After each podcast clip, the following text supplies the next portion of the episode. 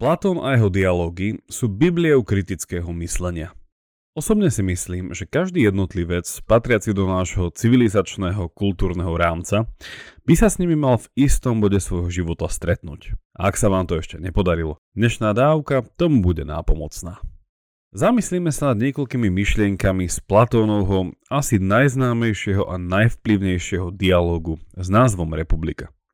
Nuž, ako je tomu pravdou v každej politickej obci, kde chcú ľudia nielen prežiť, ale aj žiť šťastný život, kľúčovou bude pre nás otázka spravodlivosti.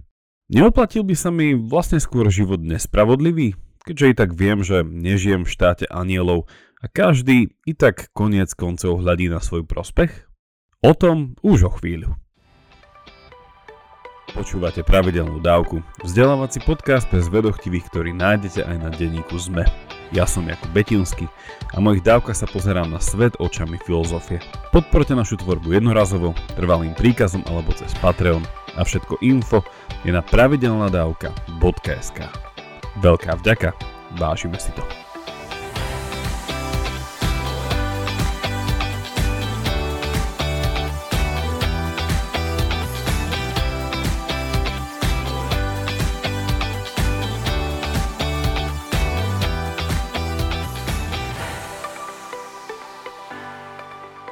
Úvodom sa zastavme pri názve tohto dialogu. Grécky originál je politea, čo by sme asi najpresnejšie preložili ako politická obec a v Platónových časoch bola o veľkosti mestského štátu. Latinský preklad, rovnako ako anglický, prekladá politea ako republika. Ale napríklad náš slovanský preklad pracuje so slovom štát a český to prekladá ako ústava. Osobne preferujem preklad Politea ako republika a tak budem tento dialog aj adresovať. A túto úvodnú poznámku hovorím len preto, aby ste vedeli, že pod slovom republika tento dialog nenájdete preložený ani do slovenčiny, ani do češtiny.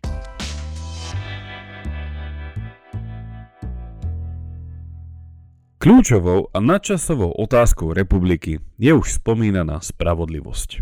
A nedá sa namietať. Ak si predstavíte akékoľvek spoločenstvo ľudí, či už ide o partnerský vzťah, užšiu či širšiu rodinu, alebo väčšiu komunitu ako susedstvo, škola, práca či spolužitie na úrovni obce, okresu, kraja či štátu. Nevyhnutnou realitou je, že budeme ako ľudia v konflikte, ktorý je potrebný manažovať. Jednoducho budú do seba narážať naše záujmy, plány, sny, čokoľvek a pre dobré a v rámci možností pokojné spoločné fungovanie je potrebné tieto vzťahy nejako nastaviť. Ako? Tak, aby boli spravodlivé. No a čo to znamená? Prvoplánovo asi to, aby každý dostal to, čo si zasluhuje a ak mám nejaké záväzné povinnosti, aby som ich plnil, pretože inak nedostane to, čo si zasluhuje niekto iný. Jednoducho, práva a povinnosti. Čo si ale ako ľudia, tak povediac, zasluhujeme? Čo je to spravodlivosť? Platón ústami Sokrata začína hľadanie na túto otázku príbehom o pastierovi Gigesovi a čarovnom prstení. Jedného dňa nájde v rokline prsteň a rýchlo zistí, že keď si ho dá na prst a potočí ním, stane sa neviditeľný. Rozhodne sa Giges využiť túto novozískanú v niečom až božskú moc na altruistické činenie dobra? Nuž, vďaka prsteniu, zvedie kráľovnú, zabije kráľa a jeho baženie pomoci ukončuje až jeho smrť. Čo by ste spravili vy?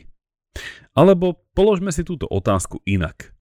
Ako by ste v živote konali, ak by ste za nič neniesli zodpovednosť? Boli by ste vzorný, spravodlivý a dobročinný občan, alebo by ste túto situáciu zneužili? A ak by ste ju možno nezneužili hneď, viete si predstaviť, že by vás táto príležitosť nakoniec zvábila a presvedčila? Prečo sa zdá byť neintuitívne povedať, že sme ako ľudia prirodzene spravodliví a ak by nás nikto, tak povediac, nevidel? Príklad s čarovným prstenom moci si v dejinách našiel uplatnenie v mnohých epických príbehoch, či hudobných drámach alebo operách. A zatiaľ, čo premýšľate nad tým, ako by ste sa zachovali vy, alebo reflektujete, ako ste sa v živote už v podobných situáciách zachovali, pozrieme sa opäť do Platónovho dialógu.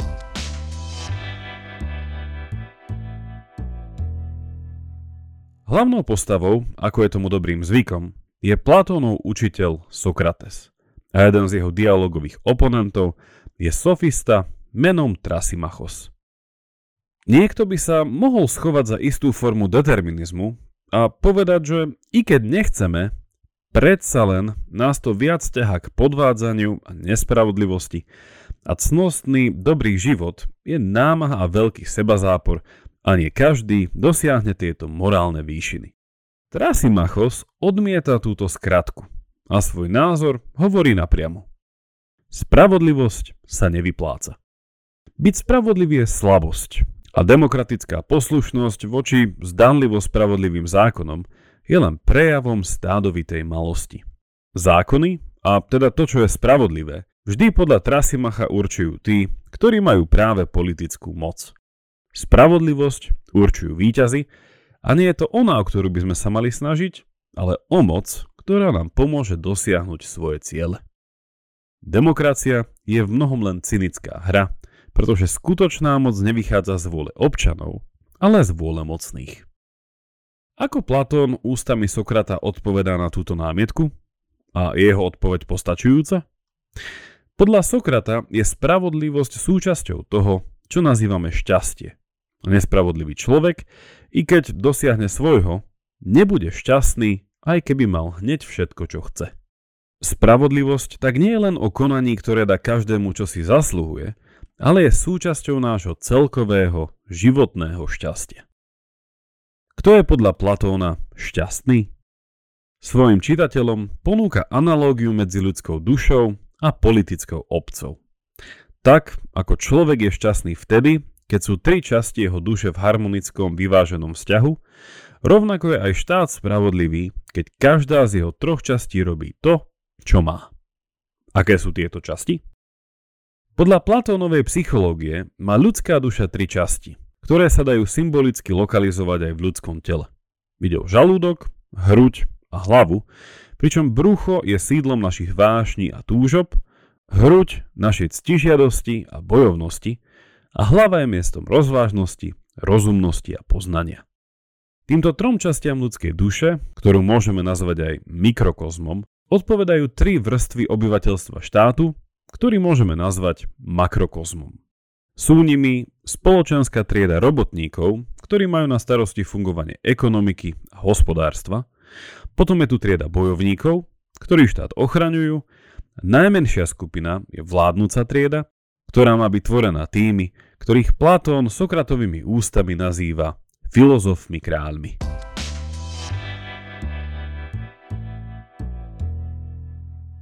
Medzi odborníkmi na Platónové dialógy sa stále vedie diskusia o tom, nakoľko vážne bola táto analógia myslená a ktorá strana mince je ultimátne tá dôležitá v otázke spravodlivosti. Je to poprvé ľudská psychika a naše vnútorné zharmonizované nastavenie, z ktorého, akoby z fontány, následne preteká spravodlivosť aj do veci verejných, a teda politických? Alebo, po druhé, je primárna oblasť Platónovho záujmu správne fungovanie štátu, ktorý, ak bude spravodlivý, následne bude robiť spravodlivými aj svojich občanov?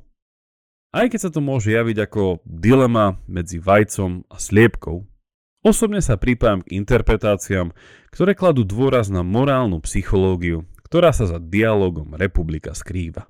V prospech tohto argumentu hovorí podľa mňa aj ďalší známy obraz o jaskyni a slnku, ktorý sa v dialogu nachádza. Ľudské šťastie, a teda spravodlivosť ako súčasť šťastného života, nevyhnutne predpokladá život v pravde. Ako ale vieme, že náš život nie je plný ilúzií a klamstiev, zdánlivo pravdivých názorov, ktoré majú ale od skutočného poznania na míle ďaleko? Ako viem, že som nebol tak povediac od malého mala zavádzaný myslieť si niečo, čo vôbec nie je pravda? A nielen, že som žil v klamstve na úrovni chápania sveta okolo mňa, súčasne neviem ani len rozmýšľať pravdivo, pretože som si osvojil nesprávne vzorce rozmýšľania. Ako teda viem, že nie som v takejto pasci? Ako sa dostať von z jaskyne? Platónovú alegóriu o jaskyni je možné vnímať ako pokračovanie príbehu o Gigesovom prstení. Teda ako pokračovanie istého aspektu tohto príbehu. Giges našiel svoj prsteň v rokline, ktorá sa v zemi otvorila na istú chvíľu ako následok zemetrasenia a predstavme si, že ideme touto priepasťou ešte hlbšie do zeme, až kým neprídeme už do spomínanej jaskyne. Tma a neprítomnosť svetla zo slnka je tu viac ako výpovedná. V jaskyni si máme predstaviť túto scénu. Niekoľko ľudí je pripútaných k múru tak, aby nemohli otočiť hlavy a musia sa pozerať len na stenu pred sebou. Za nimi horí oheň a medzi nimi a ohňom sú ľudia, ktorí majú na dreve pripevnené rôzne tvary zvierat a iných vecí, ktoré vrhajú tiene na stenu pred zviazanými ľuďmi. Keďže sa nemôžu otočiť, veria tomu, že tieto tiene sú skutočná realita. Následne sa jednému väzňovi podarí oslobodiť, alebo ho niekto oslobodí, vychádza pomaly von z jaskyne a keď príde na denné svetlo, je oslepený a jeho oči si musia zvyknúť vidieť veci také, aké skutočne sú. Veci ale vidí len vďaka slnku, ktoré je zdrojom všetkého poznania, ale paradoxne, na slnko sa pozerať voľným okom nedokážeme. A vnímame len to, čo nám ono osvetľuje, čo ale na rozdiel od tieňov v jaskyni už skutočná povaha veci, ktorá je nemenná.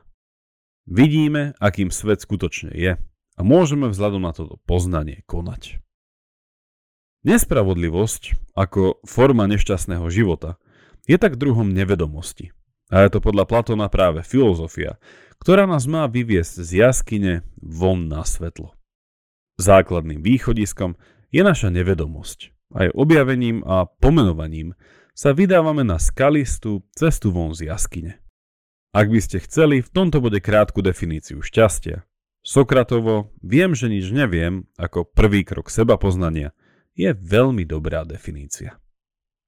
Toto krátke zamyslenie vôbec nevyčerpalo ani nemalo za cieľ vyčerpať a vyťažiť celé bohatstvo Platónovej republiky. Práve naopak, dúfam, že po nej siahnete a začítate sa do nej, keďže rozhovory, ktoré Sokrates vedie so svojimi oponentami, medzi ktorými sú aj jeho priatelia, tak tieto rozhovory sú aktuálne aj dnes.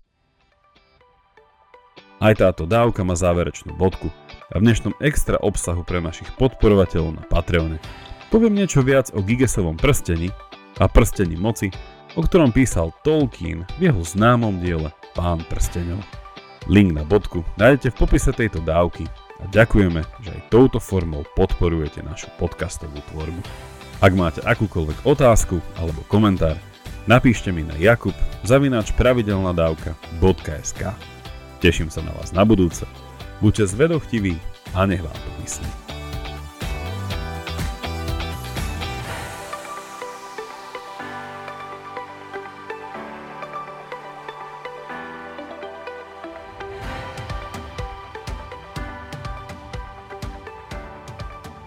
Drahé naše patronky a patróni, chcem niečo povedať o tom Gigesovom prstení a prstení moci, ktorý používa Tolkien. Uh, asi tušíte, že teda Tolkien a teda jeho použitie prstenia ako symbolu niečoho, čo vie zotročiť, niečoho, čo nejakým spôsobom chce vyjaviť tú podstatu, že kto v skutočnosti sme, tak tento obraz vôbec nie je nový, alebo teda použitie prstenia ako tej veci vôbec nie je nové. Uh, opäť Tolkien to uh, vo veľkom tak spopularizoval. A vidíme tam aj isté, isté odlišnosti. Hej, že ten uh, Tolkienov prsten nebolo treba otočiť, že jeho uh, nositeľ uh, sa hneď stal, hneď stal neviditeľným. No ale okrem toho, že sa stal uh, neviditeľným, tak uh, tento človek, a teda no, hobiti, ktorí ho v, v jeho diele uh, mali a využívali niektorí párkrát, teda aj dokonca tak vidíme, že okrem neviditeľnosti uh, dodával tento prsten aj dlhovekosť, že jeho nositeľ sa stával, tak povediac, nie nesmrteľným, ale, ale dlhovekým. No a ďalšiu vlastnosť, ktorú tento prsten mal, že, že progresívne pomalým spôsobom zotročoval svojho nositeľa. Jednoducho tým, že ten prsteň chcel ísť k svojmu no, temnému pánovi, tak vlastne tento prsteň mal aj takýto ten korupčný, korupčný rozmer, že vlastne človeka robil stále menej a menej uh, slobodným. Takže vidíme, že v niečom tu nejde úplne o analogiu s tým, že ten Gigasov prsten ako prsten spravodlivosti, že kto si ho dá, je to skúška, že či by tam človek obstal. Na druhej strane vidíme zaujímavý rozmer v tom, že, uh, že podľa Tolkiena, ak by sme zobrali ten Gigasov prsten, tak, tak Tolkienovo pozorovanie by bolo, alebo tvrdil by, že, že, to, že moci tohto prstena sa nedá obstať. Hej, že je to vlastne že moc, ktorá nám nebola daná. Že my nevieme hej, zo svojej povahy to využiť na dobré. Čiže, ak by bola otázka toho, či vieme, uh, či vieme uh, konať spravodlivo, ak sme neviditeľní, v tomto duchu by bola Tolkienová odpoveď a posolstvo pána prstenov asi jednoduché. Nie, nie sme. A tým pádom potrebujeme žiť na svetle, potrebujeme žiť na verejnosti, potrebujeme nežiť vo vlastnej hlave. Práve naopak, žiť v ich tvorivých komunitách, priateľstvách, čo bola tiež veľmi významná téma v Tolkienovom, Tolkienovom diele. Dobre, ďakujem veľmi pekne, že ste ma počúvali a prajem vám ešte pekný deň. Ahojte.